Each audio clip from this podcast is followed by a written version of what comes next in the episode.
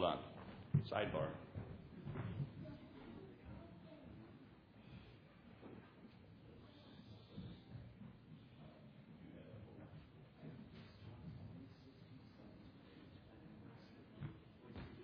All right, if you are in Timothy's class, he has a homework assignment for you, John 3, 16 and 17. And uh, that'd be for uh, Timothy Jones Wednesday night uh, teen crowd. And I know teenagers like to study and like to memorize.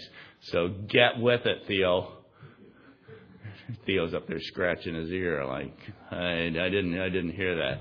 John 3, 16 and 17, just for you. Right! Move right! Uh, Theo has tuned out my voice when it comes to uh, shouting warnings of pedestrians and bicyclists coming the other way. Take your Bibles, turn to Joshua chapter 2. Joshua chapter 2 reminds me of Romans chapter 1. I beseech you, therefore, brethren, by the mercies of God, that ye present your bodies a living sacrifice, wholly acceptable unto God, which is your reasonable service. And be not conformed to this world, but be ye transformed by the renewing of your mind. Uh, Joshua chapter 2 is a, is a lesson of a transformed life. Absolutely transformed. And if you thought this morning was a little, uh, was a little difficult, you'll find this evening just absolutely extraordinarily difficult. We're in Joshua chapter 2, and uh, this morning we were in uh, uh, in Ruth, Ruth chapter one, the latter part of the chapter. We had Naomi getting bitter, going back. Uh, we had Orpah staying in Moab. We had Ruth, whose life was transformed. Was it not transformed? Entreat me not to leave thee, nor return from following after thee. For whether thou goest, I will go, and whether thou lodgest, I will lodge. Thy people shall be my people, and my, thy God my God. And uh, that's an incredible That's an incredible testimony of a brand new babe in Christ. But we repeat that uh, to this day. That is a familiar text of Scripture. But if you thought Ruth, a Moabitess, was a difficult person to transform, then you're really going to struggle with Joshua chapter 2. Because in Joshua chapter 2, we are introduced to a gal named Rahab. And if I say Rahab the, you say yeah, because that's what she was. Rahab the harlot. And that's what we know her as. Uh, we know her that to, she is not. And she gave that up. And she had a transformed life. But we have a tendency to remember people by their past misdeeds and not their life transformed. But she absolutely had a life transformed as is evidenced in this passage of Scripture. We left this morning thinking, Ruth, was precious. But it's hard to look at Joshua chapter 2 and say, Rahab, the harlot, was precious. But you hear me, she was precious in God's eyes, in God's sight. She was someone for whom Christ died. It doesn't take you long in talking to people about religious things, things of God's Word, spiritual things, before they, they, they say or state, I don't see how God could save a murderer or a harlot. I just don't see how God could. And what they're saying is, I'm better than they are. But here's what we don't understand. As sinners, we're not. We're absolutely not. We're in Joshua chapter 2 verse 1. Joshua the son of Nun sent out of Shittim two men to spy secretly saying, go view the land, even Jericho. And they went and came into an harlot's house named Rahab and lodged there. What's interesting about Joshua chapter 2 verse 1, somebody remind me, isn't this not where the children of Israel got into trouble? Send out a spy and spy out the land. Twelve men went to spy in Canaan. Ten were bad, brought bad, two, bad report. Two were good. Isn't that how they got in trouble? But here they are, repeating. It sounds eerily similar. And if you're reading Joshua chapter 2, verse 1 for the first time, and you're familiar with the children of Israel when they fled Egypt and they sent out the spies, and ten men brought back an evil report that caused the children of Israel to stop in their tracks and not claim the blessings and the inheritance of God. When you come to this point and you realize it's been 40 years, the generation that escaped Egypt, the adults, are all dead. This is a new generation, but they're repeating generational mistakes. I'm glad the two men brought back a good report. But I wonder what would have happened if the two men did not bring back a good report. Continue reading with me, verse 2. We're going to read the chapters, 24 verses. And it was told the king of Jericho, long before we had spy satellites and listening devices and TikTok and uh, uh, flip flop and uh, uh, track your iPhone, uh, the king knew what was going on. He knew who was in his city Government, you know the government spies on you. Government always has. Two men in the city, and he knew who came in, where they were from, and where they went. Was told the king of Jericho, saying, Behold, there came men in hither tonight of the children of Israel to search out the country.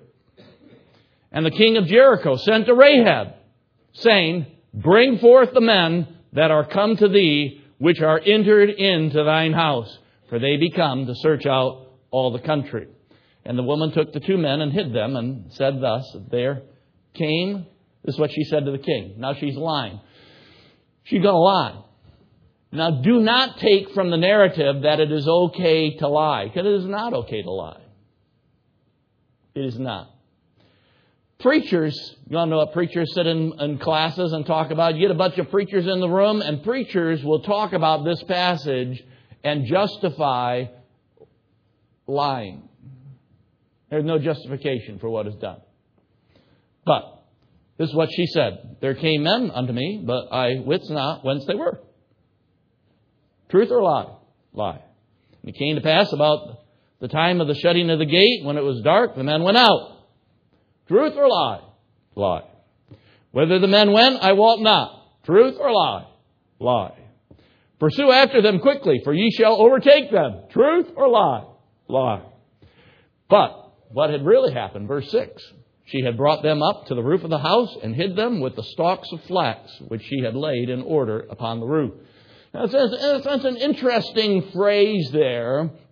And you can look at this and you can do some thinking about this, and this is just um, a little bit of random thoughtfulness outside of the narrative that Rahab was no longer a harlot. She had already come under conviction that she was a sinner and she needed a Savior, and that the God of the Hebrews, the Jewish people, the Israelites, was, was, was God. She had already come to that conviction. The flax on the roof is, an, is a totally different occupation than uh, maintaining a house of ill repute. She's got a different, and just it's an interesting thought. And think about that. This is the flax industry is a sustaining industry, and she's involved in that. Just, just a thought. God put that in there for a purpose. Now you should think about that. And the men pursued after them, the men that she sent on a false journey on the way to Jordan unto the fords, and as soon as they were, which pursued after them were gone out, uh, they shut the gate. Say, preacher, what if she had told the truth? Uh, happens in law enforcement all the time. Uh, law enforcement guy goes up and knocks on a door, says, so and so here, I have a warrant for his arrest. And the person says, no, they're not here. And the officer says, I have a warrant for their arrest. It has their address on it. Without a search warrant, this gives me this gives me the authority under color of law by the court to search this premises. Step out of the way, I'm coming in. So just so you know, the officer comes to your door and they've got a warrant of arrest for somebody that lists your address as their address. They have the ability to come in and search your home. You can't stop them. They don't need a search warrant. They have a warrant of arrest that lists that address. But many, many times it was just kind of interesting, uh, just just human nature. I'd be with an officer, I'd be the backup, so I'm going to search a warrant. Will you come with me? You go, knock on the door and said, I have a warrant of arrest. I got the name on it. The person lives here, and uh, we have authority to come in and search the house. And the person in the house says, Sure, come on in. Help yourself. Look to your heart's content. And they go sit down and get the TV remote control and sip on some iced tea. And the officer looks and he thinks, he looks at me and he says, I guess that guy's not here. Let's go. I'm like, what do you mean not here? Search the house. But it's human nature to say, oh, you're going to let me search? I'm not going to search. She could have very easily said that and said, oh, yeah, they're in the house. Come on and search. Knock yourself out. Have a good time. I'm going to go sip tea. And probably they would have said, never mind, and walked away. And maybe they would have come in and searched the house and still never found. Uh, regardless of what her statement is, the king seems to know that they're in the house. They came into the house. Uh, she's uh, kind of given the king the impression they slipped out when your men were uh, weren't looking or playing video games, and that happens as well. uh, two detective friends of mine, uh, they were uh, supposed to be watching the bad guy's house, and they were playing video games before video games were cool. And the, yeah, yeah, the bad guy slipped out, and they were no more detectives when the week was over. Uh, that that didn't end well for them. but just saying, uh, she did not have to lie. Young people, you do not have to lie. You, you do not. Uh, verse 8. But she's got something on her mind uh, besides spies in the house. The king's upset. Listen to the narrative of what is going on. And this is important because what is going on in Jericho has been going on for 40 years. Listen, verse 8.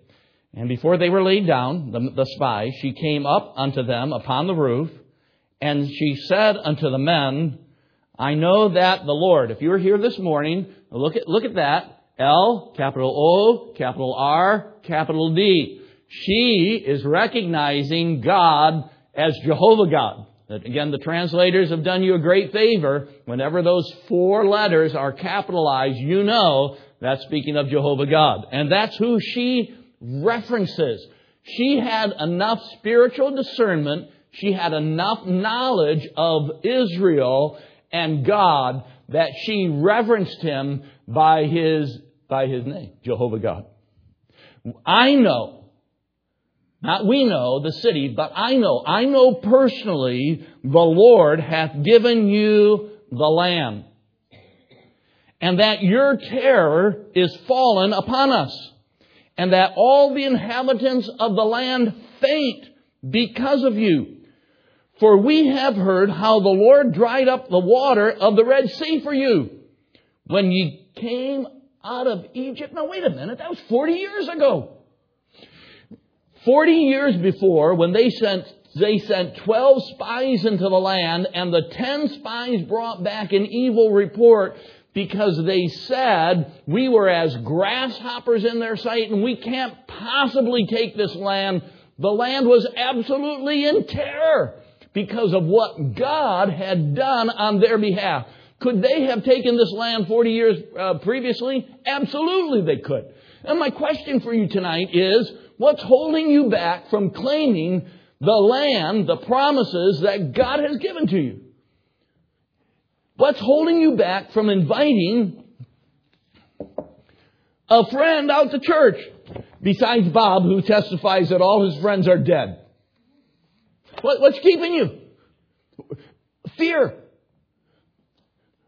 We don't need to be afraid. They're afraid. They've been afraid for 40 years.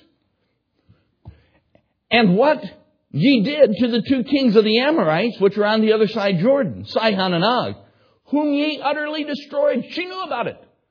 And as soon, as soon as, as soon as we heard these things, our hearts did melt. Neither did there remain any more courage in a man because of you.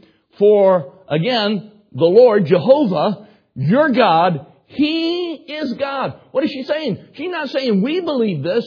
She, again, began this by saying, I believe this. I know. Now therefore I pray you swear unto me by the Lord, since I have showed you kindness, that ye will show kindness unto my father's house, and give me a true token, and that ye will save alive my father and my mother and my brethren and my sisters and all that they have, and deliver our lives from death. She is absolutely convinced that God, Jehovah God, has given the land to Israel, and despite the security and the walls and the double walls and the guards and the sealing up of the city, the city is going to fall. It's, she's absolutely convinced of that. But I say she has a spiritual discernment because she is concerned about her family members. One sure sign that a person has embraced salvation is that they have a concern for their family members. Are they saved? Do they know Christ? Are they on their way to heaven? This city is going to fall. My family is going to be destroyed.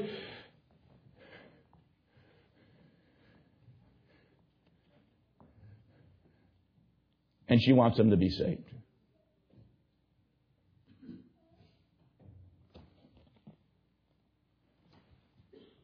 Verse 14 Men answered her, Our life for yours, if ye utter not this our business. And it shall be, when the Lord hath given us this land, that we will deal kindly and truly with thee. Then she let them down by a cord through the window, for her house was upon the town wall, and she dwelt upon the wall.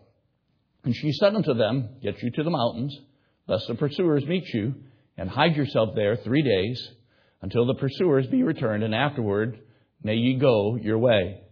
And the men said unto her, We will be blameless of this thine oath which thou hast made us swear. Behold, when we're coming, when we come, did it say when they were going to come? It did not.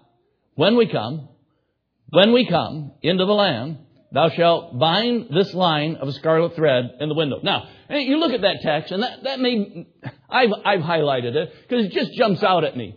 And I'm thinking, I live on the wall, they're going to come into the land. When they come into the land, I've got to put this token out in the window. But she didn't wait.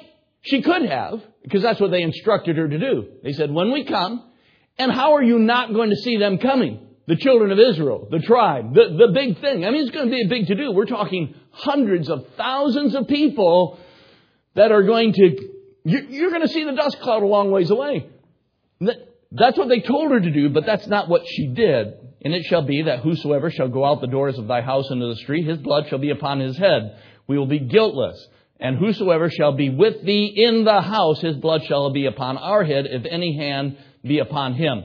And if thou utter this our business, then we will be quit of thine oath which thou hast made us swear. And she said, According to your word, so be it. And she sent them away, and they departed. And what did she do?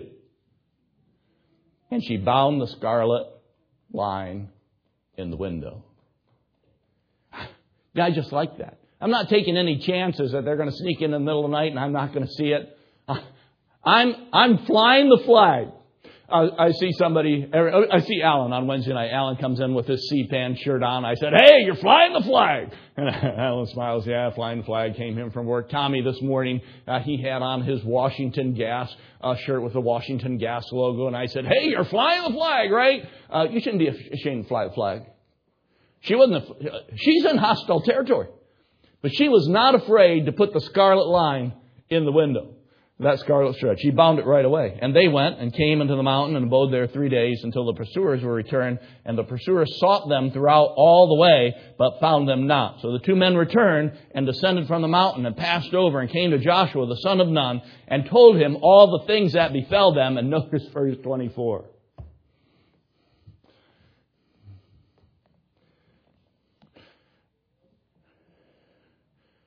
Brother Williams, I had two young people leave the service. I don't know where they are. Would you go find them for me? Notice verse 24. And they said unto Joshua, Truly the Lord hath delivered into our hands all the land.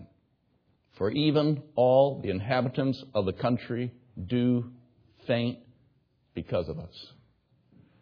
Again, read that verse, verse 24. Truly the Lord hath delivered into our hands all the land. God hath delivered.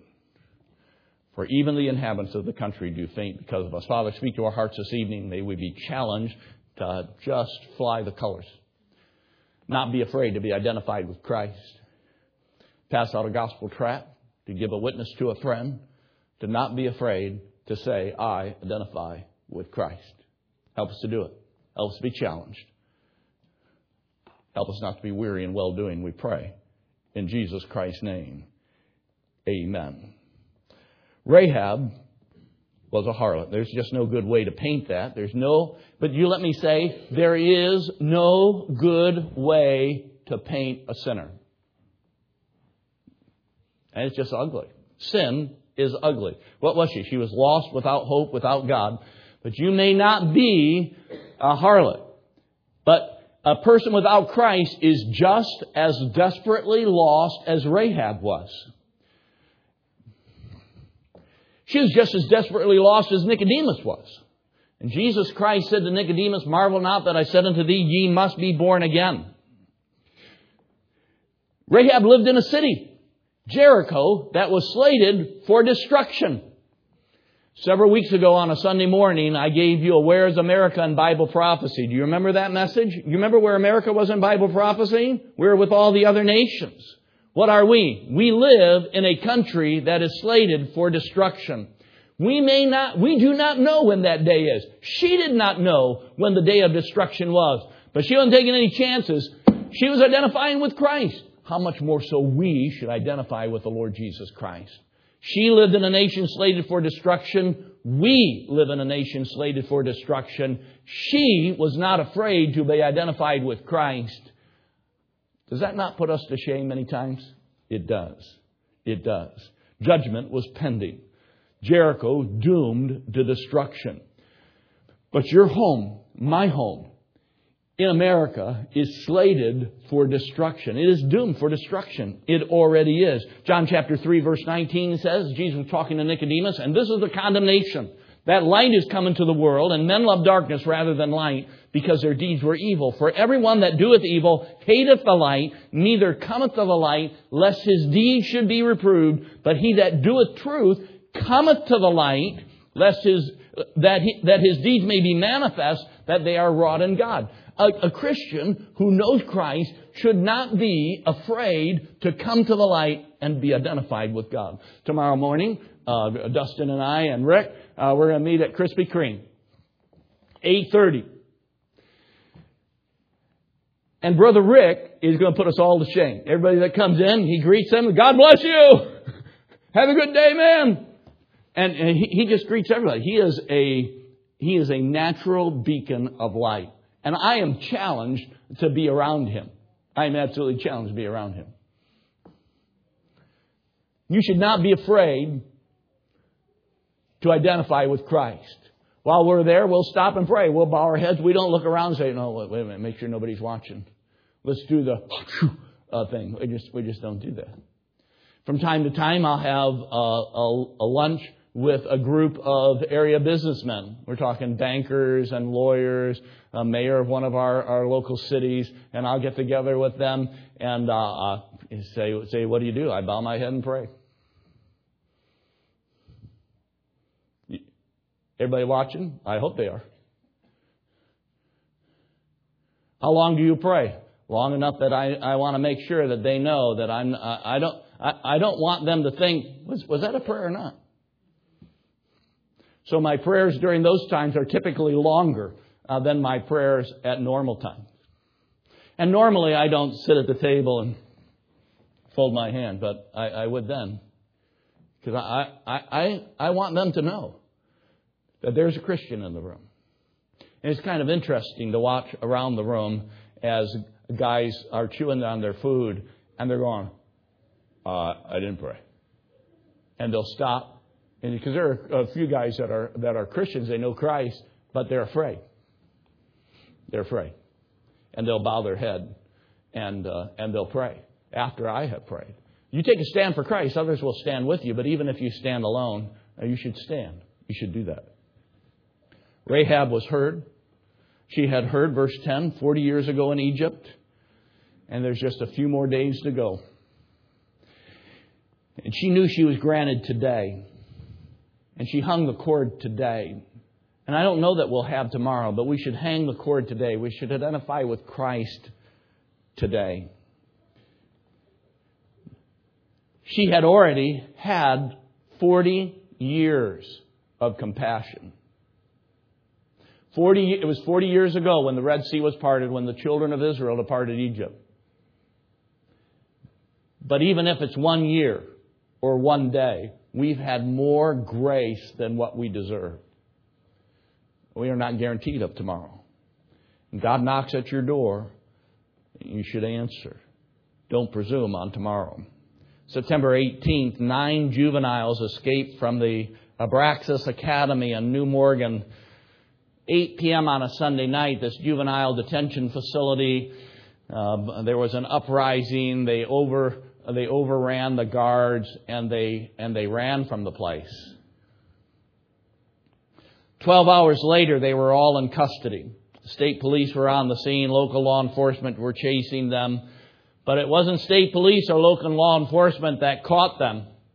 After a night on the run and in the, in the cold and hungry about breakfast time, these teenagers went and knocked on somebody's door and said, Hey, we're escaped from the juvenile detention facility and we're cold and hungry. Would you call the police so we can get something to eat? Look, they say, seriously? Seriously.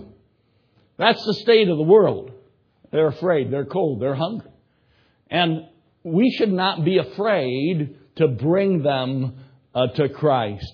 What did Rahab need? Rahab needed the same thing that your friends need, and she needed a new heart. She had heard the message. She had heard that judgment was coming. We have heard the message. We have heard that judgment is coming, but there's something more that is needed. You must not just read, but you must heed. From this morning, Orpah heard but she didn't heed. Ruth heard and heeded. There's a difference. And there is a need to hear and heed, to obey and to respond, to have, verse 11, that expression of faith. And here it is. As soon as we heard these things, our hearts did melt, neither did there remain any more courage in any man because of you, for the Lord your God, He is God in heaven above and in earth beneath. What a, what a confession of her testimony. Uh, that lost person, the Rahabs of this world, need to heed, hear, and heed. They need to hear the message and respond. They need to proceed in faith. It is not just enough to say, oh, I, I believe God. I believe there is a God. I believe there is a historical figure named Jesus Christ but to accept Him as Savior. God changed Ruth. Did He not? God changed Rahab. He absolutely did. God changed the prodigal son. He did. Question is, can God change you? And after those testimonies, I would say, seriously? Absolutely. You are not a hard case. God can absolutely change you if you will allow him to. Rahab received hope. Again, immediately she got busy for God. Uh, verse 13, 12, and 13, and 14. What about my family? What about my mother? What about my brothers? What about my sisters? And uh, what did what did they say? Well, uh, let us go into their home and lead them to Christ. no, girl, that's on you. Hey, Christian, that's on you. It is your job to take the message, not the deacon's job or the pastor's job or the Sunday school teacher's job, although we do it and we love to do it and we enjoy doing it, that's your responsibility. Take the gospel to your family. My phone will ring here at the office, probably, uh, maybe not once a month, but regularly, and someone will call them. They're calling from Hawaii or Georgia or Alaska or Alexandria and they're saying, uh, we, we've been to your website and uh, we talked to our pastor and he tells us that you're a good church and we know you're a soul winning church and did you go out and knock on doors? So that's correct. And uh, we know that you've got the right Bible and uh, that that you believe that salvation is by grace. We do. I have a relative in your neighborhood that is lost and needs the gospel. Will you take the gospel to them? And my response is absolutely. What is their address? and I write their address down. He said, tell me a little about them, tell me about their story. And they said, oh, one more thing before I let you go. What's that? Don't tell them I sent you.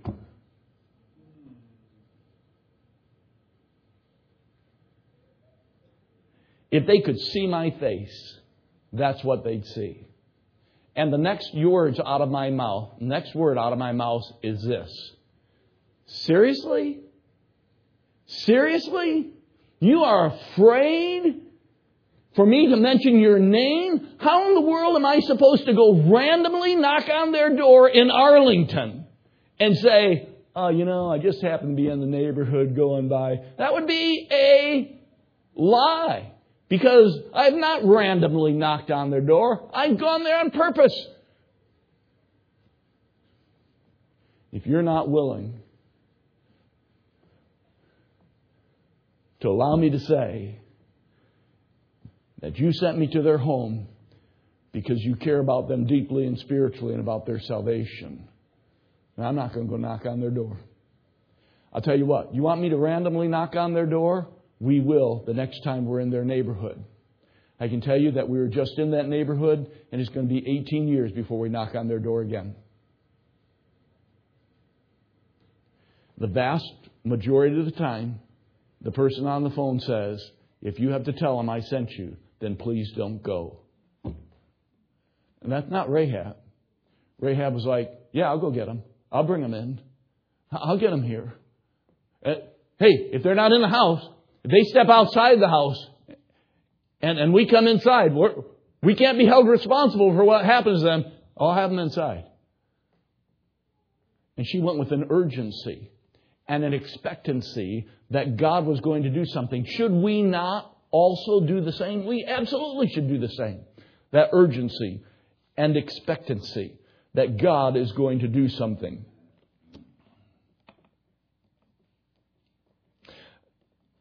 Sadly, many times, the folks that ask me to do this have no testimony for Christ. A troublesome truth is that the truth of our profession is proven or disproven by the work of our life. James chapter 2, verse 18 speaks of that. My dad would summarize it like this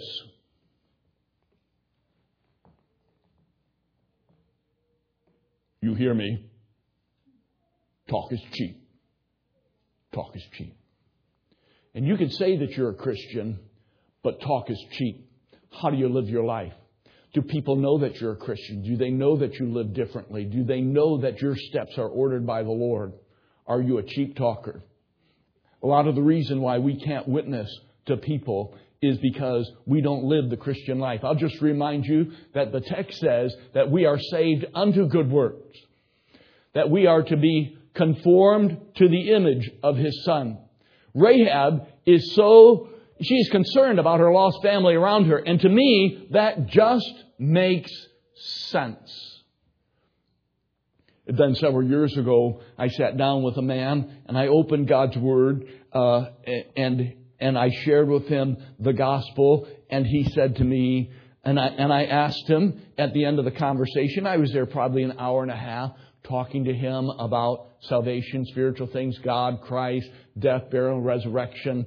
And when I got done, an hour and a half later, he said, I said, wouldn't you like to trust Christ? And he, he looked at me and he said, you know, uh, this is, this is all good, but this is the first time I've ever heard this. First time. Wow. How can you live in America and be, uh, be, I don't know, 40 years of age, maybe 35, and never hear the gospel message before? But that was his testimony. You need time to think about it. And, uh, and so, uh, I don't know, some months later, he trusted Christ as his Savior.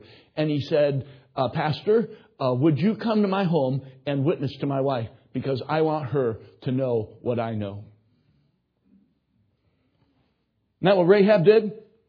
And so I went to his home and on a Tuesday night and sat down in the chairs where I just witnessed to him, I don't know, four or five months earlier, and said to his wife, uh, Your husband has trusted Christ as his Savior. And I looked at him, he said, Yep, that's right. Uh, he is on his way to heaven. And he said, Yep, that's right. And uh, your husband wants you to be saved. And this is what she said. Oh, I'm saved. I trusted Christ when I was 18 years of age. I've never seen a look change so quickly his face went from peace and happiness and love for his wife in desiring her to be saved. His neck snapped as he went, You knew that I was lost and on my way to hell, and you did nothing to stop me? as he yelled at her. That's what the unsaved people think about your testimony after you refuse to identify with Christ. I understood his anger. Completely understandable. For if we knew, and we do, that our nation is slated for destruction, and for a certainty, we knew that this was all going to be destroyed and that there was a real place called hell. We'd be trying to warn our friends and family away from that place. And when we are silent,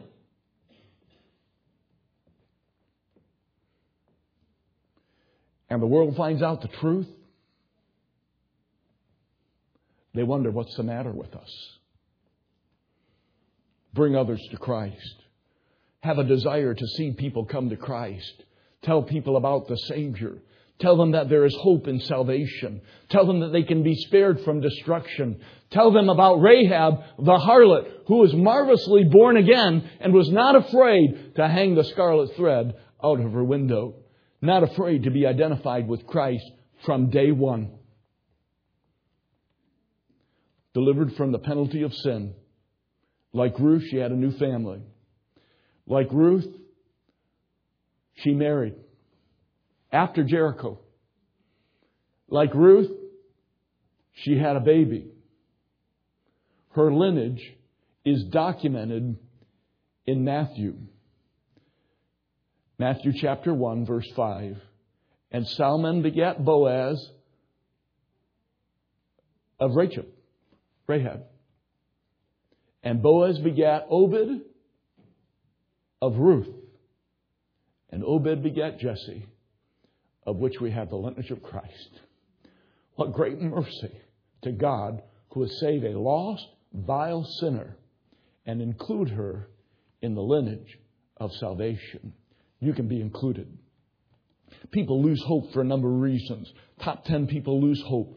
Politics, endless wars, pandemic weary, inflation, stagnant income, Social Security going broke, government spending, monthly subscriptions, rent hikes, an education system that is woke and broke.